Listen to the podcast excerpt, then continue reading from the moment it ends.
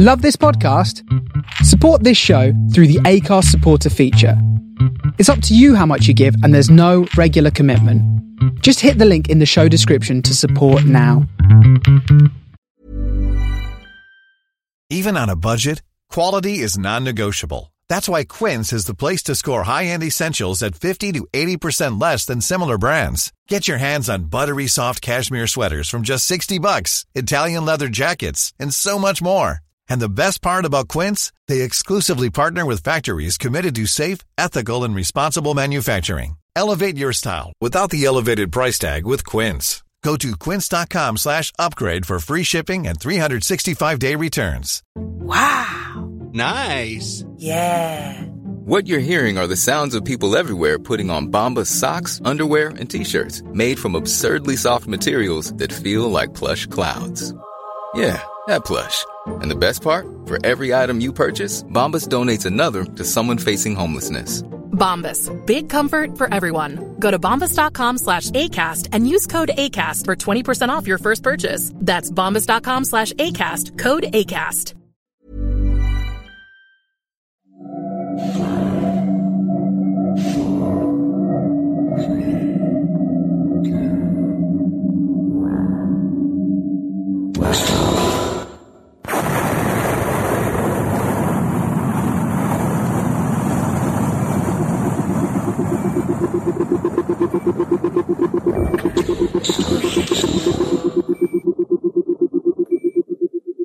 This is the Starship Sofa. Everybody, welcome, hello, and welcome to show 210. I am your host, Tony C. Smith.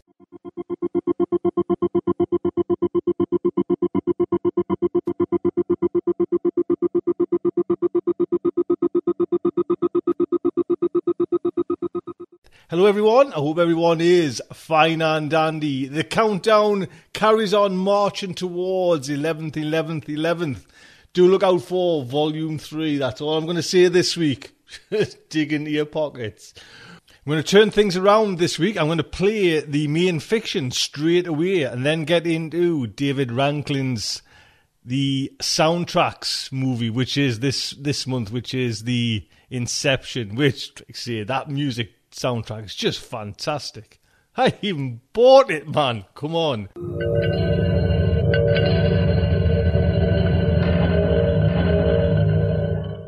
So the main fiction this week is by Nicole Kornher-Stace. Nicole Kornher-Stace, what? And I probably messed up that. Nicole, sorry about that. Born in Philadelphia in 1983.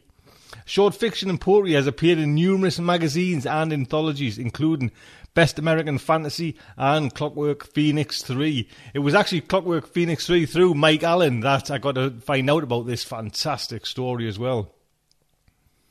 Work in progress includes a myth steampunk novel with a lady explorer, a fake tarot, revolutions, and a possessed airship. If you go over to Nicole's site, there's a little short story which hasn't been published. She's actually putting it up for free there, and it says to help pay for oh, $30,000 worth of suddenly very necessary repairs to our house and property. So, free little story there. If you want to donate, please go over to Nicole's site. I'll put a link on to the site. Please pop over there. That would be very kind and sweet. It is narrated by our very own Amy H. Sturgis. As just just to let you know, Amy will be back next week with her looking back at genre history. But it's been a while since we've had Amy's voice there tickle the airwaves with stories and narration. So this is fantastic. Amy, thank you so much. And I hope everyone kind of popped over or does pop over to Amy's site. She kind of had this kind of whole run up to the Halloween, the 31st of October. She was putting like a poster day on there all related to Halloween. And that's just, that's just a monstrous kind of amount of work. So well done, Amy. And it was brilliant to kind of follow it along as well. You are a star, madam. So, Starship Sofa is very proud to present To Seek Her Fortune by Nicole Kornher-Stace. 1. In the land of black salt and white honey, the lady explorer bartered a polar bear's pelt, a hand cranked dynamo, her second best derringer, and three bolts of peach silk for her death. You stole the map that brought you here, said the witch who was waiting at the shoreline when the lady explorer had hacked her way out of the trees. At first the witch had said nothing, sitting on her heels, skinning iridescent fish into an ebbing tide.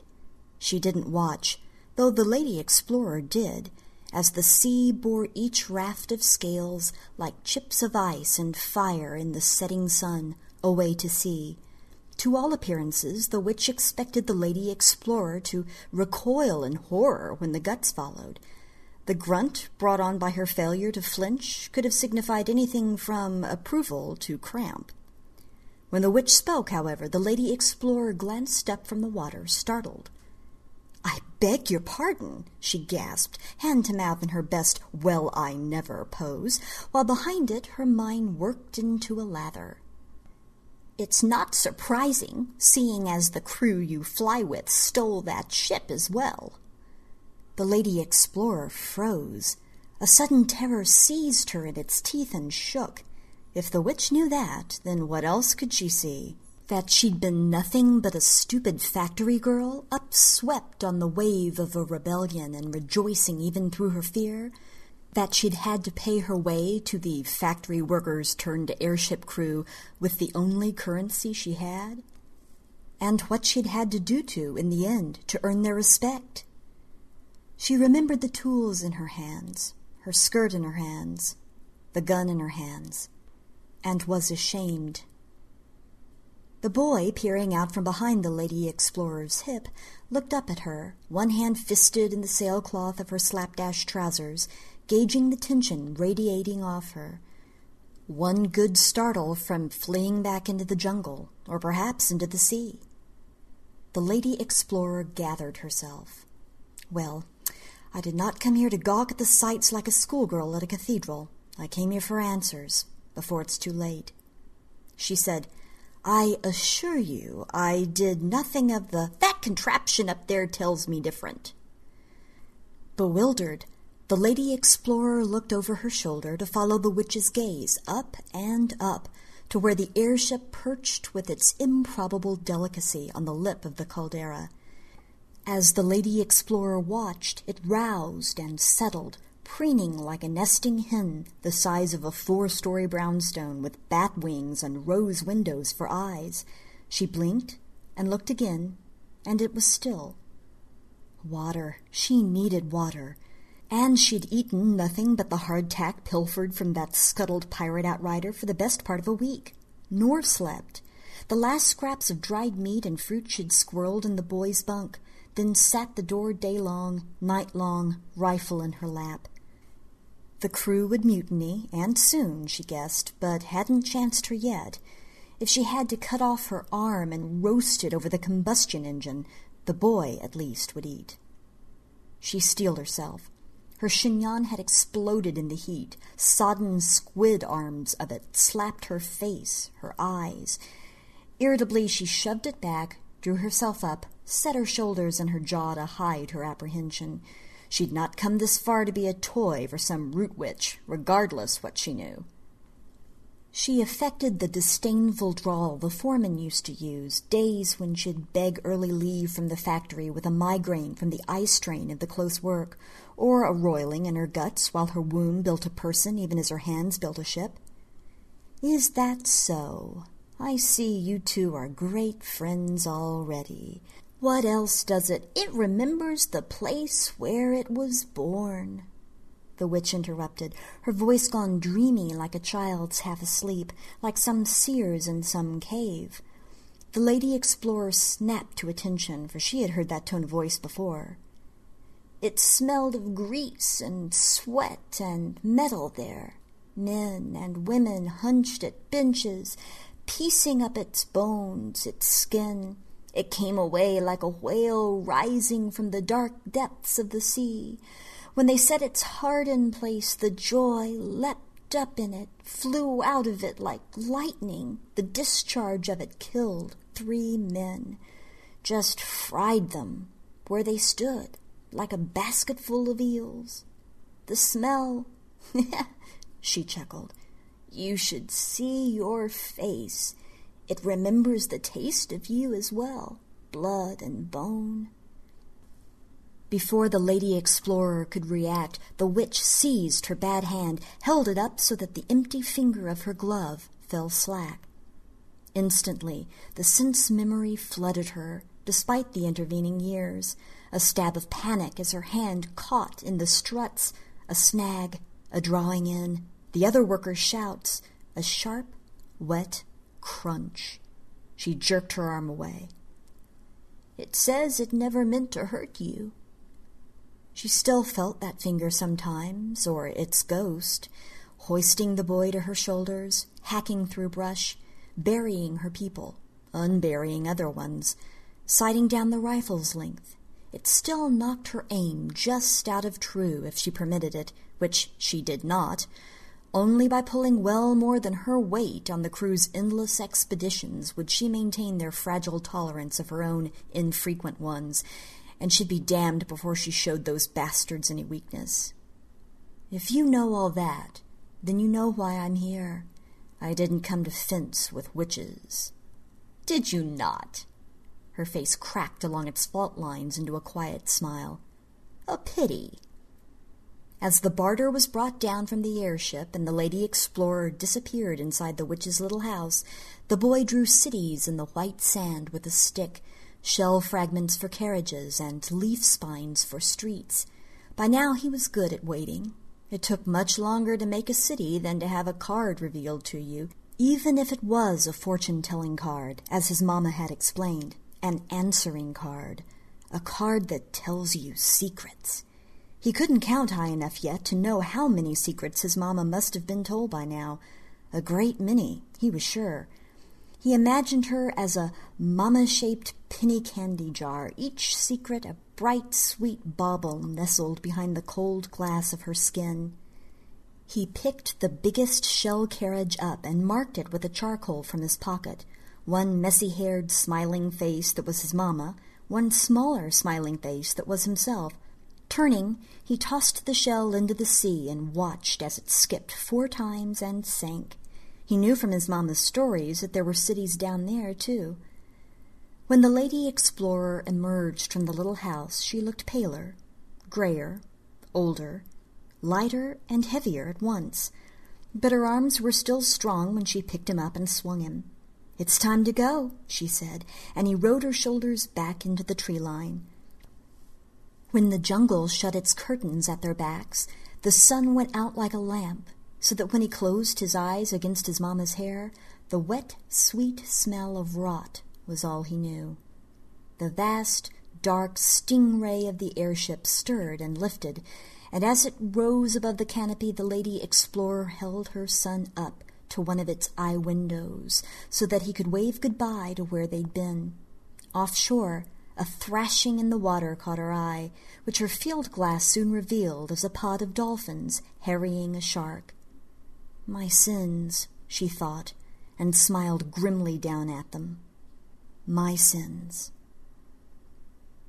2. In the land of silver trees and golden fruit, the lady explorer bartered a case of tawny port, the captain's quarters folding screen and roll-top desk, a sterling filigree tea service, and the airship's only drop glider for her death. What's the vintage on that port? the scientist inquired, almost before the lady explorer, her son, and two of the airship's roustabouts had unpacked all the crates. Still breathless from the climb to the laboratory, the lady explorer stuck a hand in blind and rifled the Excelsior. It had gone damp with the temperature shift to the glass, and the bottle that she grabbed was cold to the touch and slippery. She hefted it and squinted, half because her eyes betrayed her, half to hide the twinge her back gave as it straightened. She couldn't help conflating her bones with the airship's bones, each joint gradually tarnishing, gradually grinding down from shiny brass to verdigris. Eighteen sixty-six, she read aloud and improvised. A fine year for the... The scientist sneered. You wouldn't know a fine year if it bit you in the leg. The not particularly well-turned leg, I don't doubt. Just look at you, bristling at me like a mad dog your stance, your hands. You're utterly transparent. Rings on your fingers and engine grease under your nails. That corset's the only thing keeping your spine from snapping under the weight of that vast, empty skull. Feigning at quality, madam, suits you ill. Hating herself for it, she dropped her gaze. Snickering at her discomfiture, he crouched beside the crates, and as he did so a light glanced off his ankle, catching her eye.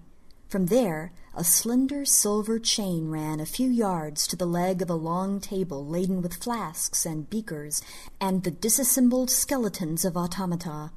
The table, she now noticed, was bolted into the floor.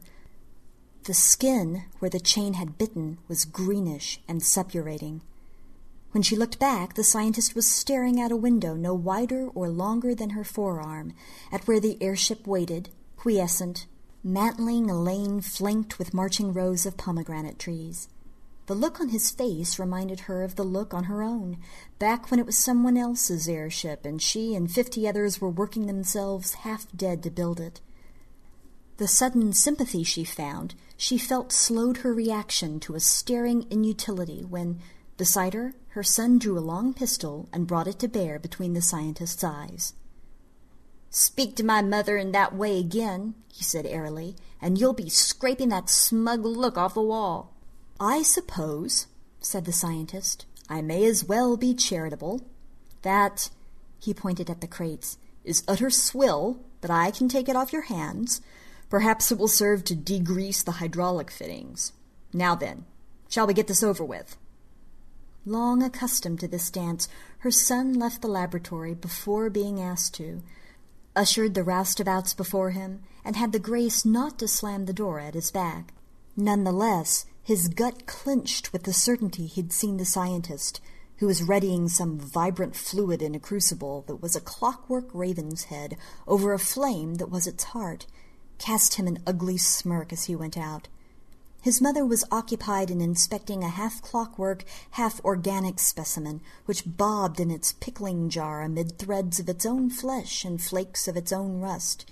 She'd seen nothing.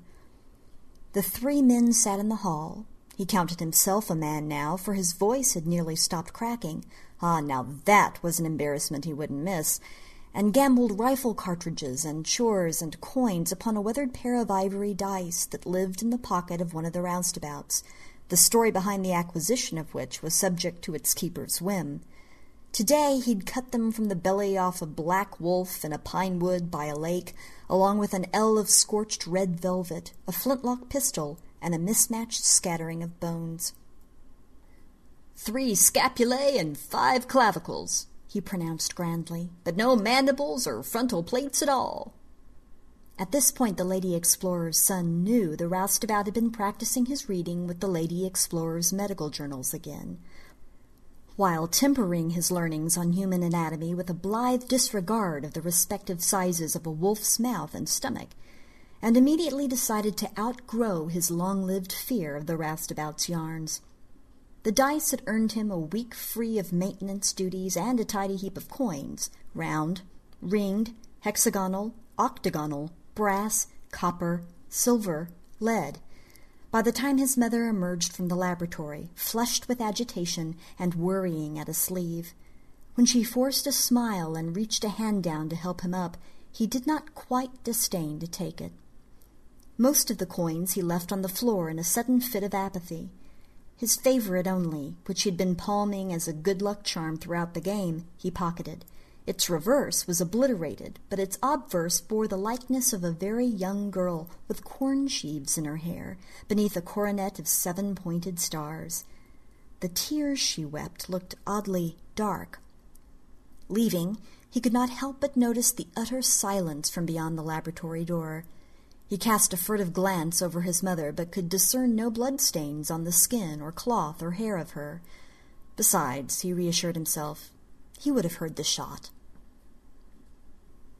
In the land of violet storms and crimson seas, the Lady Explorer bartered the spare canvas for the airship's wings, five phials of laudanum, the last kilo of salt, and the auxiliary power supply for her death.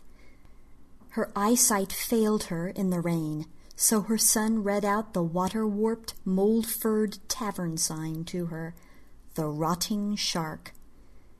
He hoped she could also not see the look of surprise, half tender, half annoyed, that he found himself wearing at this admission of her mortality.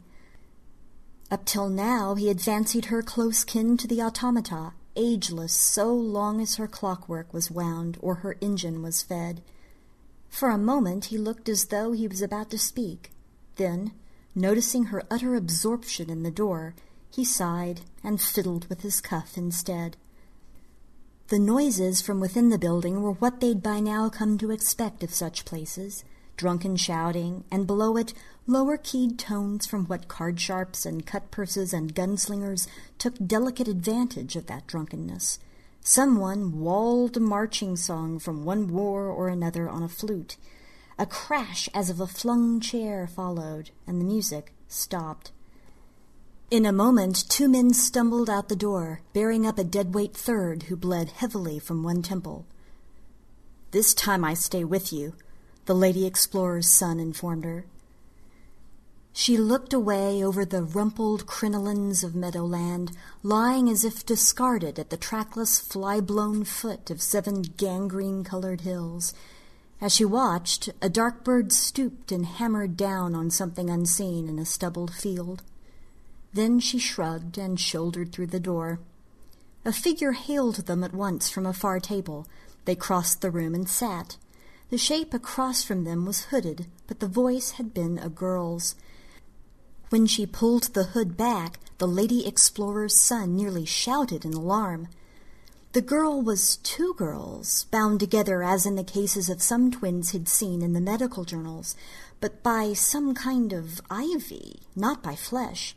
Green tendrils had grown through the trunks and necks and heads of both, binding them together like a corset, hip to temple.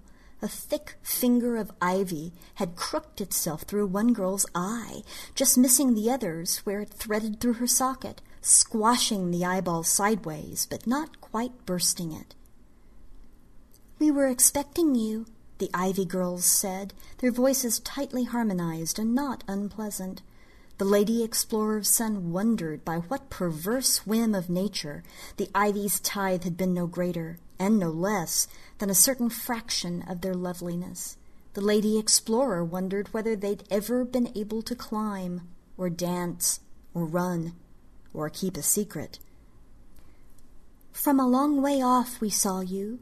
We saw a woman who escaped the slow grind of a wretched death, only to become obsessed with it, stalking it as any starving hunter stalks his prey, and wasting as acutely every time it flees his snares. A grail quest, a fool's errand, a dog chasing its tail, and yet she persists. Before we tell her fate, we would comprehend her folly. The Lady Explorer glanced over, but her son was sitting with arms crossed, gazing back at her with defiance. She sighed. When we built the airship, she began, one of my tasks was to hold the tray of wires and electrodes when the master engineer connected her controls up to her heart. I could barely hold it still. I couldn't feel my hands. The calluses from stitching wings. Every night I'd go home and touch my stomach where the baby grew. A sidelong glance at her son, who flinched away, embarrassed. And every day I felt it less and less as if he was slowly disappearing, or I was. She flexed her fingers, staring as though she expected to parse sudden revelations from the caked grime of her gloves. And so all the workers bided their time until the airship was completed? Tell us, were the first whispers of rebellion yours? She almost laughed full in their faces, remembering how near she'd come to pissing herself when the shooting began how another worker had thrust a gun into her hands, and she'd stared at it, aware only in a vague sense of how it fired. How she'd hidden under the workbench with her belly to the wall so the bullets couldn't reach the baby without passing through her first. How she'd stayed there until the sounds of shooting turned to scavenging, as the workers loaded up the ship they'd won with anything they'd found to hand, and she was dragged out by the apron belt and tossed aboard a spoil amid spoils. What she said was, The airship's switchboard was full of dials and toggles, the only intermediary between the captain's will and the ship's. I watched the engineers set each piece into place and wondered whether somewhere inside me there was a switchboard just like hers, with dials to show all my potential fears, potential loves, potential deaths. Who knows what becomes of us in the other world? Why might we not have a choice? Might it not be that each time my death is told, that that dial stops, and where it stops becomes the truth? And if I reject the death it tells, maybe I can start the dial spinning once again. Until it stops. When someone tells a death I can accept, I'll let it stop. I'll keep on searching until someone does. The girls eyed her closely. But what the ivy tells us, they said, so shall be. That's what you all say, you tea leaf readers, card turners, guts scryers, hedge witches, table tappers, you're all the same. So far I should have been shot, drowned, stabbed in an alley, run down in the street, fallen off a widow's walk, been shipwrecked, hit by lightning, and perished of consumption in a garret. And yet I am here and asking. Once they'd given her her death on a folded slip of paper, and she had gone her way, the Ivy girls went hooded out into the rain, watching the airship shake the water off its back like a dog, bank hard, and vanish over sea. Lies of omission are still lies, said one mouth, while the other one said, She really ought to tell that boy the truth. 4. In the land of blue ice and red lichen, the lady explorer bartered half of the phosphorus matches, a fox fur waistcoat, the least mildewed of the down quilts, and the airship's rudder for her death. The whaler had been stranded on the ice shelf some twenty odd years when the airship touched down and hailed her. More as a formality than anything, she was tattersailed, barnacle encrusted, glazed with ice, and the lady explorer half expected to see Mary Celeste or Flying Dutchman emblazoned on her stern. What was there, however, was a palimpsest of christenings, something unintelligible overpainted with Lydia in what looked like long dried blood. Someone's sweetheart, the lady explorer surmised in the wan scraps of her worldliness, some woman out of a widow's weeds two decades gone and taking solace where she may. She wished her well. For half an hour the airship's crew signaled the Lydia with flags and phosphorus flares, while the lady explorer checked the navigational instruments against five different maps and shook her head at each of them in turn. At last, the lady explorer in a white rage and the crew jubilant, they readied the salvage gear. Just as a few of the men were beginning to swing grappling hooks over their heads, and others to cheer them on, the engine tender spotted a group of figures approaching across the shelf, each dragging two or three frozen ringed seals behind him, bound together by the hind flippers in strings like sun dried fish she had seen once in a market on the bone white shore of a blood warm sea. Later, over the last of the airship's Darjeeling, they sat around the Lydia's reeking try-works, the earthbound ship's crew and the winged ones, and the Lydia's boatswain read the Lady Explorer's death in the swirling oil of the tripod. When the boatswain whispered that he'd seen into her ear, the Lady Explorer set down her tea, clambered down onto the ice shelf, and began to walk. Slowly, faltering, her legs leaked strength like water through cupped hands these days, and her joints screamed every time a foot shot sideways on the ice.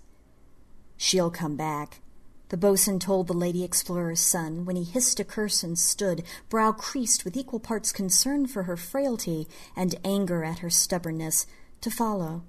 They always do. How will she find her way? The ghosts'll show her. Old flensing trails. The boatswain pointed out across the shelf, where, some half mile inward from the Lydia's berth of ice, a vast red stain bled up out of the endless white like over dilute water paint.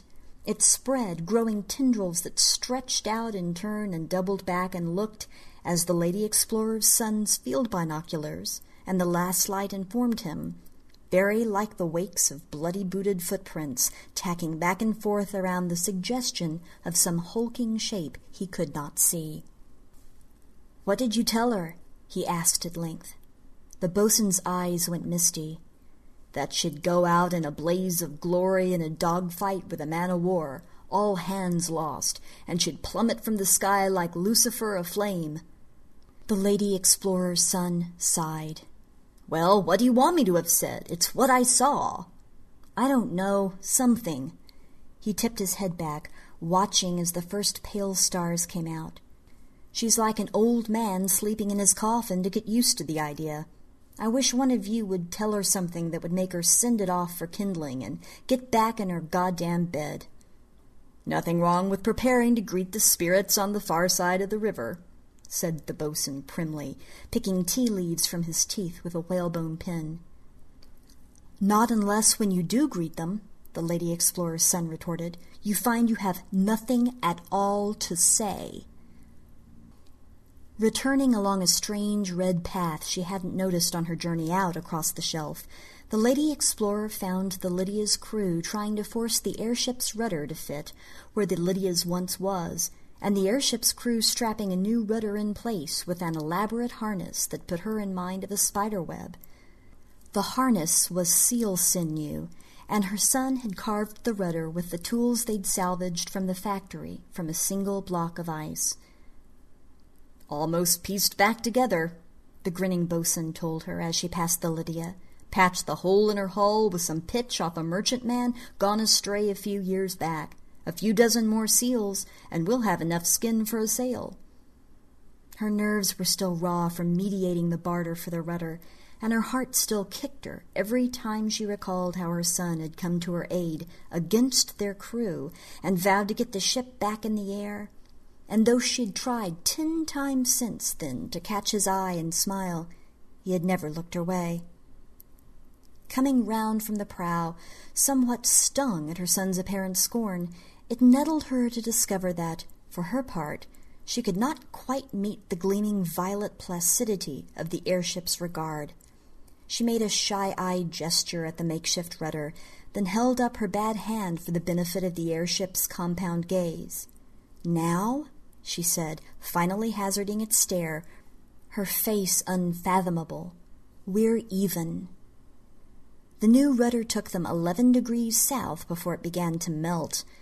When it had shrunk from an outhouse's size to a steamer trunk's, then to a tabletop's and a saw blade's, the airship's crew set her down on the water and took shifts paddling with whalebone oars, following their collective guesswork of unfamiliar constellations south.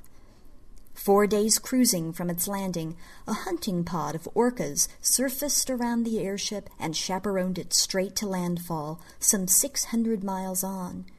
During this leg of the journey, great clumps of kelp and cairns of fish were given to appear on deck, always at night, always when nobody stood watch, and by no agency that anyone on board could later rationally explain. 5. In the land of gray houses and gray streets, the lady explorer bartered the greatcoat off her back, the machete and flensing knife from her belt, the copper honeycombs and amethystine glass of the airship's compound eyes, the compass round her neck, the rainwater cistern, and the shorn iron gray length of her hair for her death. She tired quickly here. She told herself it was the sullied air, the oppressive angle of the light, the smell of dust and gin and desiccated violets coming off the flocked wallpaper of the medium's salon. But her hands were veined and mottled. Her memory and bladder failed as often as they held, and she did not believe her own lies. She flew a ghost ship now, the crew had pooled what they had gained and kept over the years to purchase a retrofitted wash basin of an airship from the shipyard outside town, which they'd, somewhat amusingly, she thought, renamed the Swan. They would break the bottle on her bow within the week, and then she would take wing. Her own airship, or what was left of it, rested in the yards, lonely as a boat in dry dock, while she and her son paced the warren of its rooms like restive ghosts themselves. In what her quest had not ransacked from the captain's quarters of the airship, the lady explorer's son set her down on a rotten chaise and took her hands, more to pin her in place when he stared her down than out of any outward tenderness. Reflected in her dulling eyes, he saw a figure trapped as if down a well and glaring out at the world it could not reach. With a mild shock, he realized that it was himself. He forced his gaze back to her.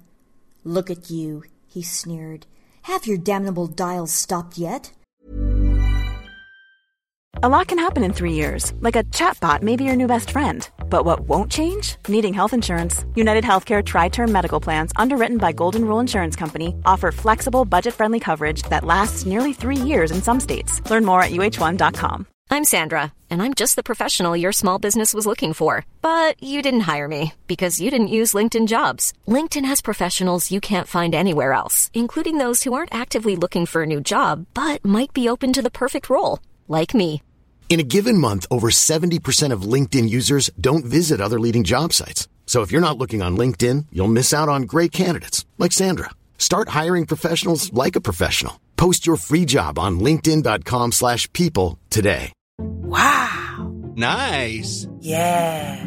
What you're hearing are the sounds of people everywhere putting on Bombas socks, underwear, and t-shirts made from absurdly soft materials that feel like plush clouds.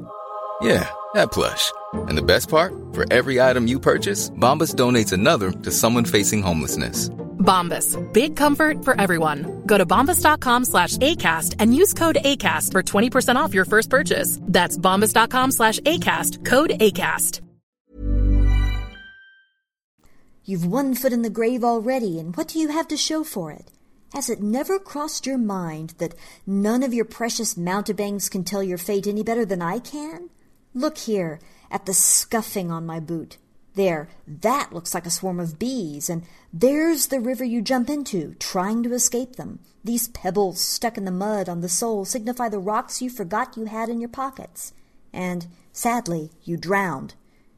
He paused, trying to collect himself. You look me in the eye and tell me that this. He gestured at the room, once fine, now as though ravened at and left for dead, and at her, once strong armed and sharp eyed, now rotting like a windfall full of wasps, and at himself. That any of this was worth it. She eyed him very closely. Do you honestly think that this, that any of this, has ever been about me? Not waiting for an answer, she shook her hands free of him and left.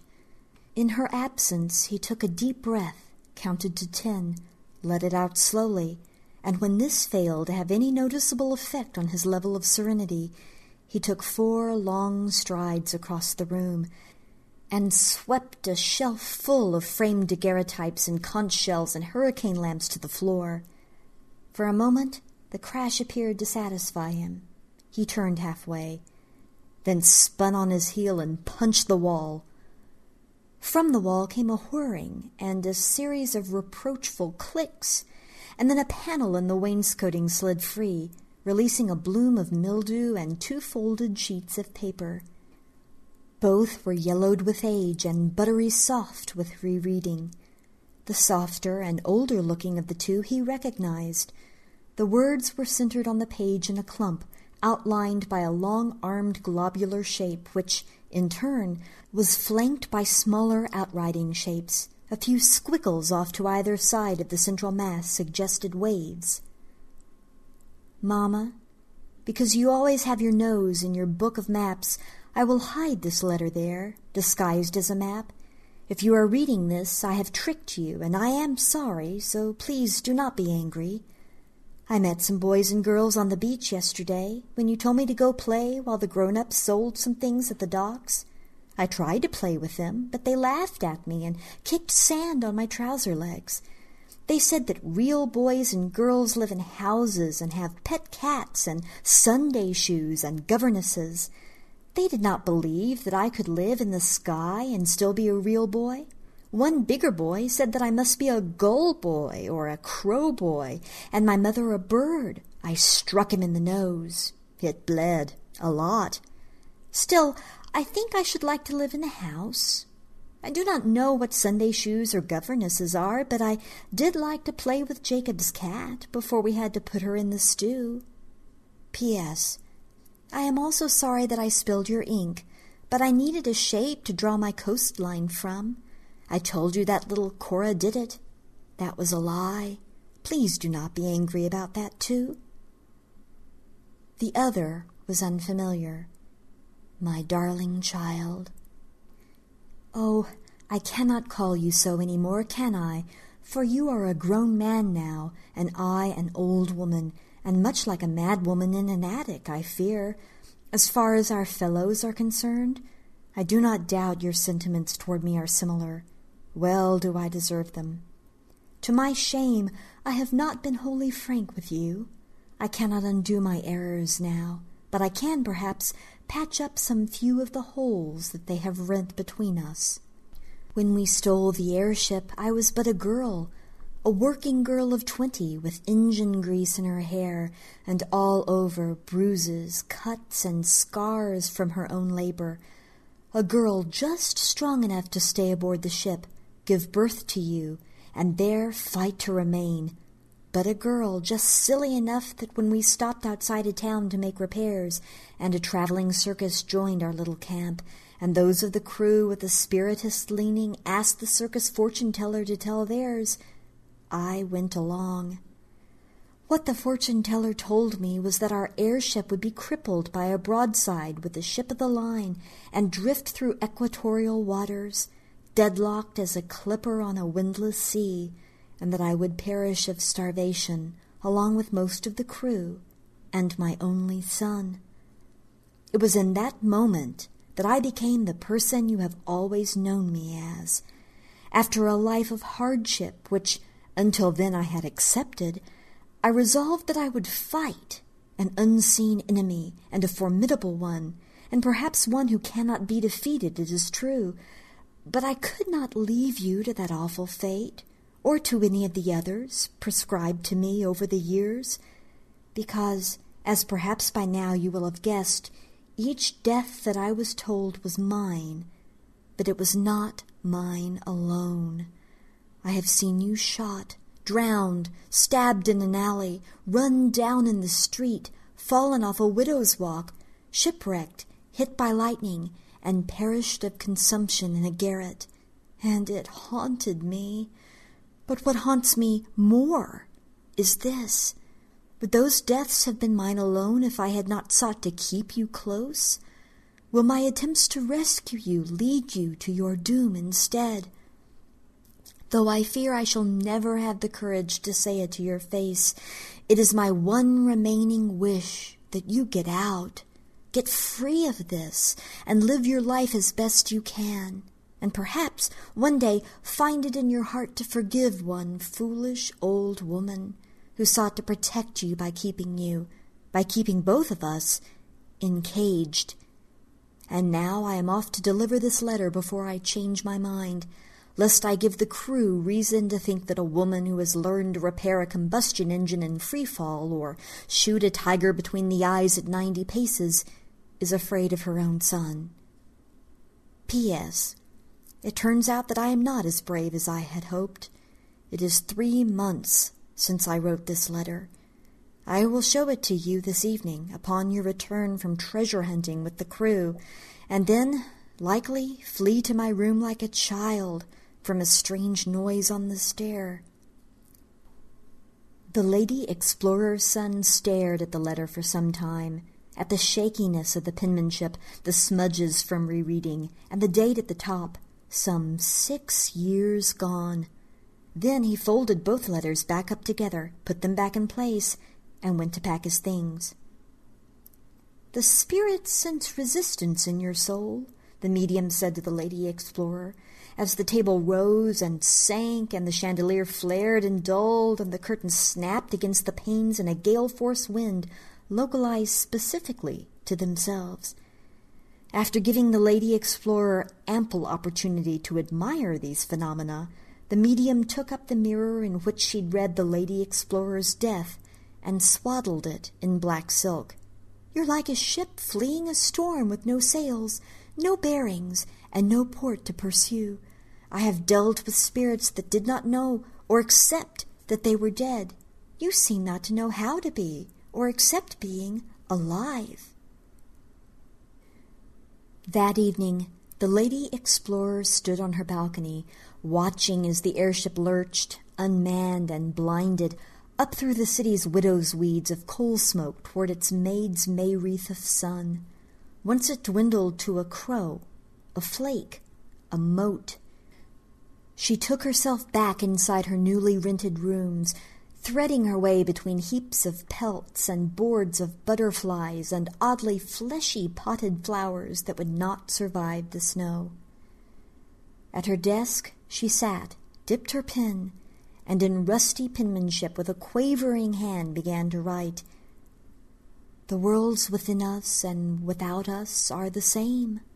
In one as in another, we delude ourselves that there are new lands to discover, virgin territories awaiting conquerors and claimants, while in truth there are only lands to which we ourselves have not been.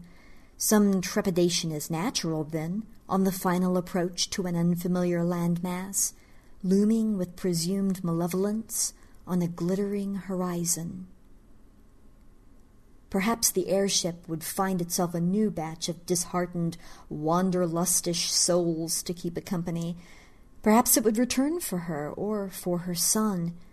Perhaps it would be grappled down by scavengers, flayed for parts, before it reached the sea. Or perhaps it would fly on, uncrewed and uncommanded, flaunting for the ghost ship hunters and the tall tale tellers, and what children did not flee its shadow when it spread its wings against the sun, until the years dissolved it, as they dissolved her, and it fell in clinker from its perch of air.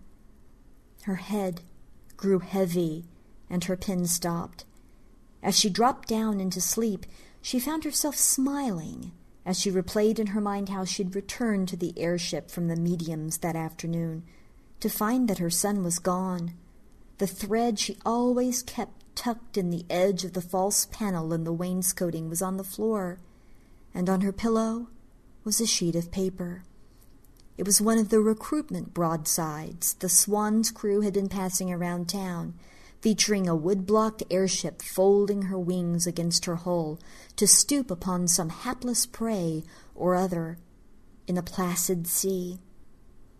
When she turned it over, penciled on the back, she found the note. I have seen Sunday shoes and governesses, and I prefer the sky. There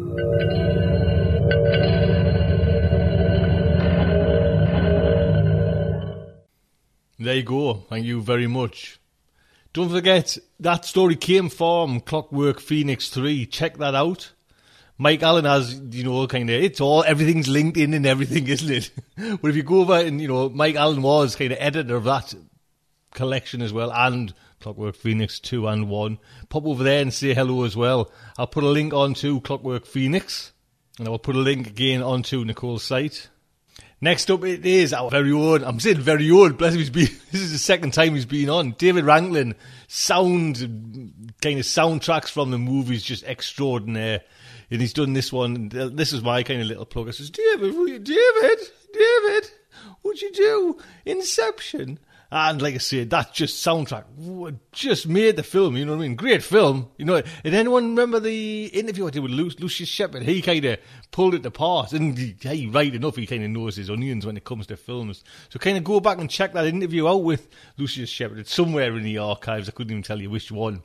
And he made valid points. You know what I mean? He was saying the female character in there was just really there for kind of dressing and everything like that. But I loved that film. I thought it was fantastic. Little kiddie in a sweetie shop watching that, man. It was fantastic. But David, with his knowledge of kind of movie soundtracks, just kind of can dig in deep, you know, to the soundtrack and give you a little bit more, in, in you know, not advice, but just information about it. And this is fantastic. And David says as well, he's getting some great ideas. But if you want anything kind of checked out or you know kind of delved into, drop him a line. You know, he says his email at the kind of end of this little fact article piece, but drop me an email as well. Starshipsofa at gmail.com. David. Hello, everybody. Welcome to Sci Fi Soundtrack. This is where we explore the universe of science fiction and fantasy music, sound effects, and the amazing creative minds that make all of that possible. And special thanks to Tony for inviting us aboard the Starship. This time we're going to listen to and understand the mysteries behind the great sci fi psychological thriller Inception. The soundtrack and movie took the world by storm in summer 2010, but the teaser actually came out a year before in 2009 and it had distorted, massive sounding music that right away told you that this was serious and far out movie making.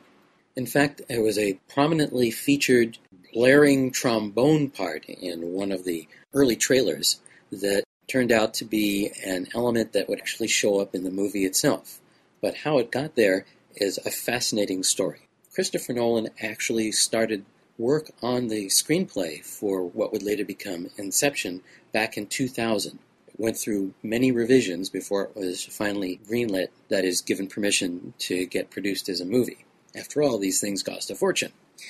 It turns out that he had a premise of people being put into a deep dream-like state, but with a kick, that is, a stimulus that would bring them back to reality very similar to the way people who are in deep hypnotic states are given a stimulus, a kick to bring them back out into waking world. And the kick that he chose for his characters to use was a song, an old French pop song from 1960. It was Edith Piaf's Non, Je ne regrette rien. It has a prominent trombone part in the beginning.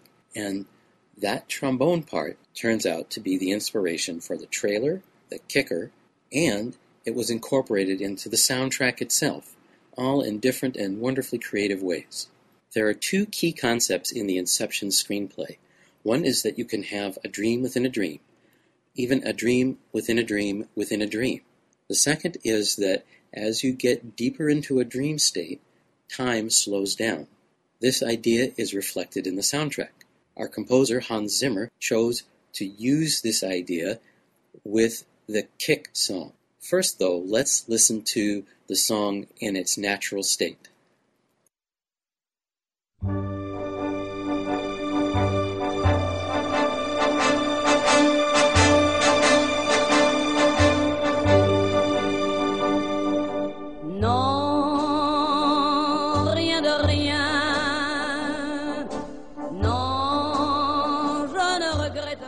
Maybe you noticed there's a repeating two note trombone pattern. Bump, bump, bump.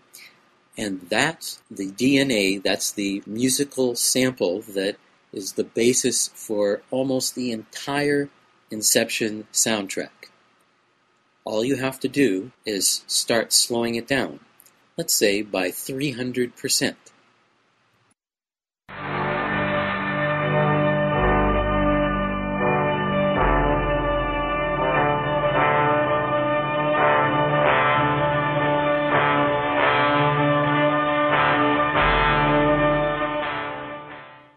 The main theme from Inception.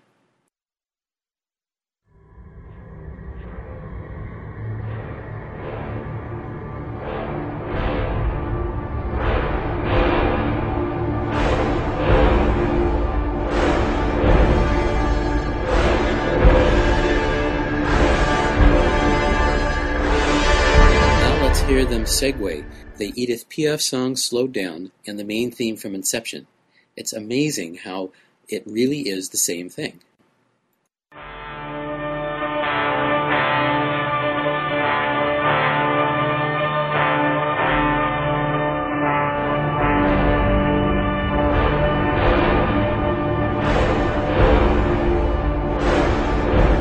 How about another 300%?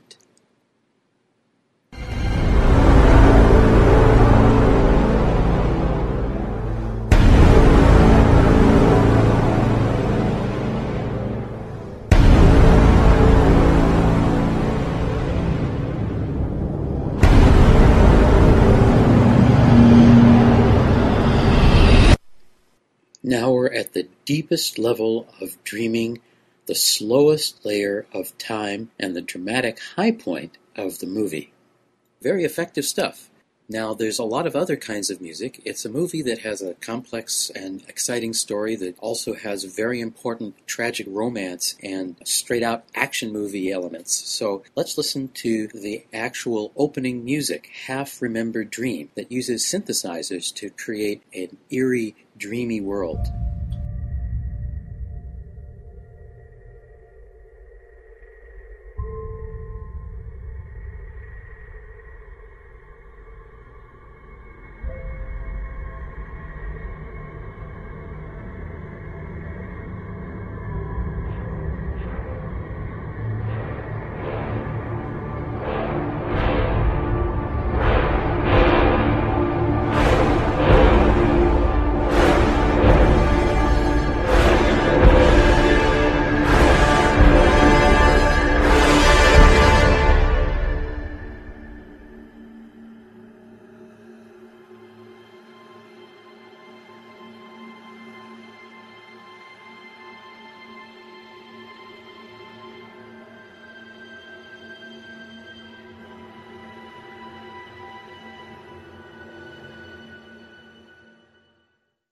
Half Remembered Dream from Inception.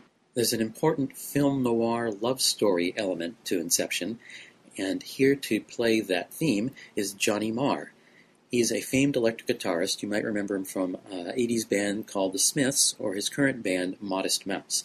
He has a big, highly processed electric guitar sound that helps give the same weight as the highly processed synthesizers and orchestral sounds. It's a, it's a beautiful piece, and we're going to hear a bit of Old Souls.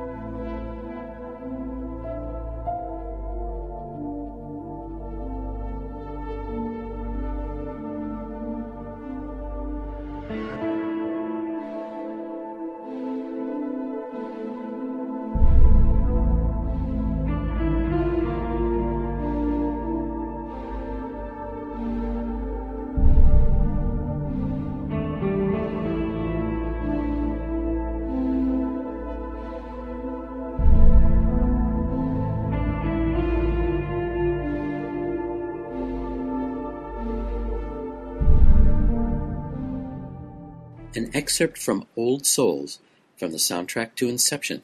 That's the sad, dreamy, weird, romantic music featuring Johnny Marr guitar. Let's hear what Hans Zimmer has to say about his choice of guitarists. Well, the sort of bad sampled guitar sounds and started coming up with this little tune and it was like I knew at that moment who I was writing for. Okay, so it goes goes up again then, right? He said he was going to get somebody somebody like Johnny Marr was how he said it, you know, the smiles first, which of course to me meant that was exactly who we were going to have playing it, which I was excited about from, you know, knowing Johnny Marr's music from the Smiths. That quite a good one. Yeah. As you can hear, Zimmer and Christopher Nolan were pretty confident that that was the right player. That's an important part of creating a soundtrack. You have to cast the performers like actors, the right player for the right part. Now let's go to what's perhaps the most famous part of the movie, the one that took the world by storm. Everyone was imitating it. Even South Park did a, a parody of The Dream is Collapsing. This is music that's played basically when their attempts at creating an artificial dream start to fall apart. And it really has this massive, tragic action element. All of the orchestra is pounding away on the simple chord progressions. It's unforgettable.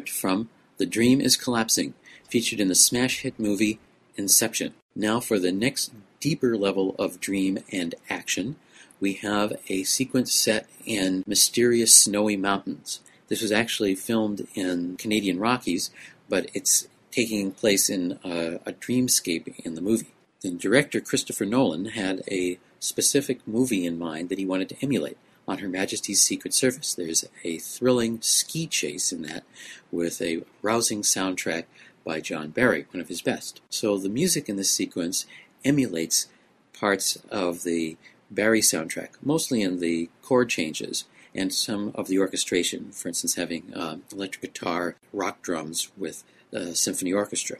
This is a long cue that has elements of the mysterious ambient dream music and the pounding, the dream is collapsing music, and a bit of the sad romantic music along with some driving action skiing themes. It's just a wonderful piece of film music that, like all good film music, brings together different elements moment to moment that keep up with the action that's on the screen and also have an inner life that brings out the inner energy and emotions, the magic of the movie.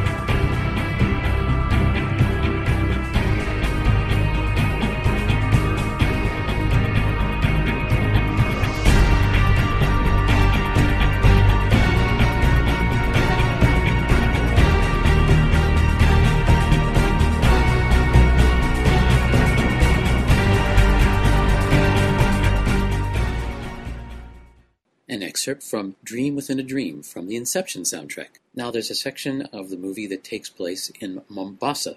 This is one of the important production principles in making the movie seem epic, that it's really shot all over the world, and these locations are enhanced with visual effects.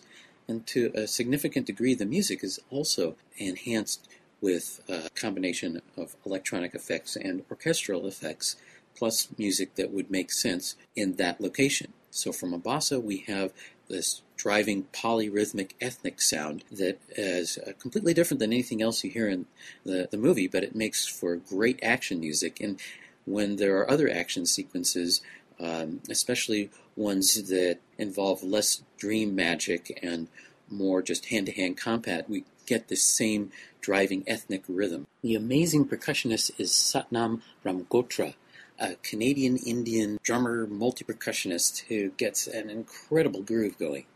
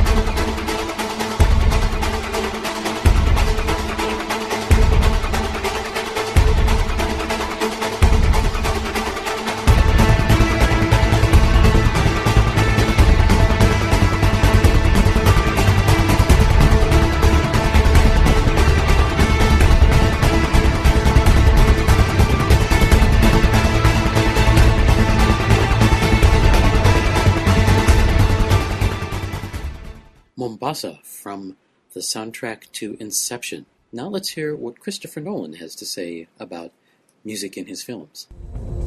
I want to kind of hear where his imagination would go, were it completely free to just interpret the ideas of the script. And then based on that, we take that in the edit suite and we start finding interesting points of synchronization between picture and the music. Hans is a sort of minimalist composer with a sort of maximalist production sense. So he'll write these incredibly specific and simple pieces, but the way in which you'll then record that and produce that is on such a colossal scale and with so much movement and drive that there's a point where, particularly I mean, reels six and seven on everything we've done together, we just let the music take over everything.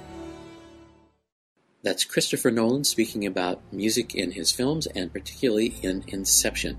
Now, some amazing facts about the production, the recording of the Inception soundtrack. The electronics were done in Los Angeles by a team of eight programmers and sound designers, plus additional composers creating ambiances and developing themes for specific cues. There was also a team of eight orchestrators and additional composer to help with the orchestral music that was recorded in London.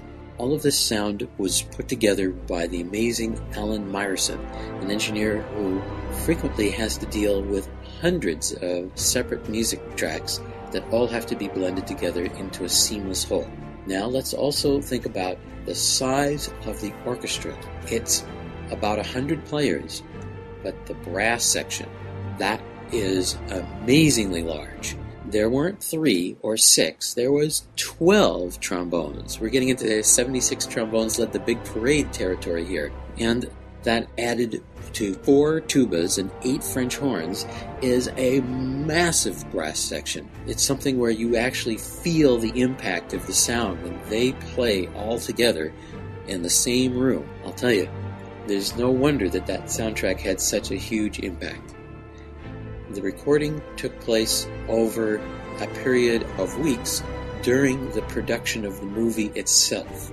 So Zimmer never actually got to see the finished footage until after Christopher Nolan and his team of editors had begun editing the movie and the music together. So this was an interesting interplay, collaboration between the director, the composer, and the editor. And the composer developing moods, atmospheres, a kind of library of music that could cover film noir romance, or high tech action, or mysterious dreams. And that was used with the music editors and the film editors to create a seamless tapestry of filmic entertainment. Hope you enjoyed these excerpts from Inception, one of the best soundtracks of 2010. That's it for Science Fiction Soundtrack this week. We'll be back next time. We do take requests, so tell us your favorite science fiction, fantasy, video game, TV soundtracks, and we will play it for you. And I'll find out the inside scoop so you know why it's magic. Contact me, David Raiklen, at cinematicmusic1 at gmail.com. Be sure to check out my blog at www.davidraiklen, D-A-V-I-D-R-A-I-K-L-E-N dot com. Music and interviews copyright their respective owners.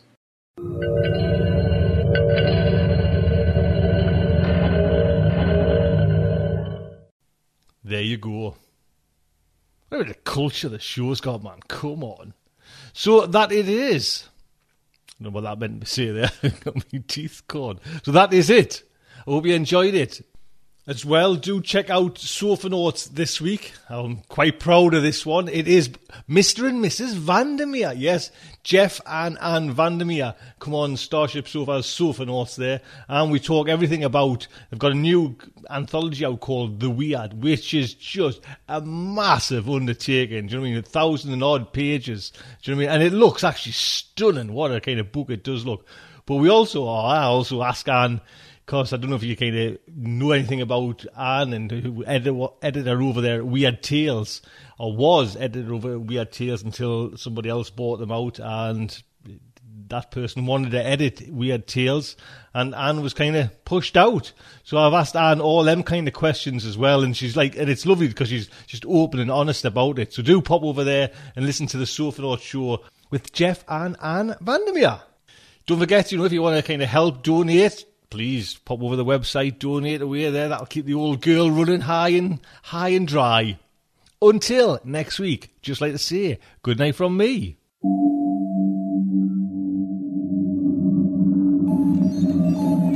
Will our heroes survive this terrible ordeal? Can they win through with their integrity unscathed? can they escape without completely compromising their honor and artistic judgment? Tune in next week for the next exciting installment of Starship Sofa. Evacuation procedure initiated. Shuttle set for launch. Airlock will be opened in three, two, one.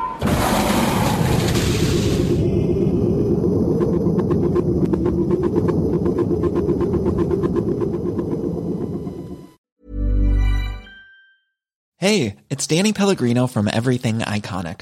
Ready to upgrade your style game without blowing your budget? Check out Quince. They've got all the good stuff shirts and polos, activewear, and fine leather goods, all at 50 to 80% less than other high end brands. And the best part? They're all about safe, ethical, and responsible manufacturing. Get that luxury vibe without the luxury price tag. Hit up quince.com slash upgrade for free shipping and 365 day returns on your next order. That's quince.com slash upgrade. Even when we're on a budget, we still deserve nice things.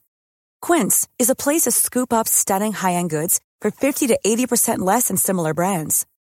They have buttery soft cashmere sweaters starting at $50, luxurious Italian leather bags, and so much more. Plus, Quince only works with factories that use safe, ethical, and responsible manufacturing. Get the high-end goods you'll love without the high price tag with Quince. Go to quince.com slash style for free shipping and 365-day returns.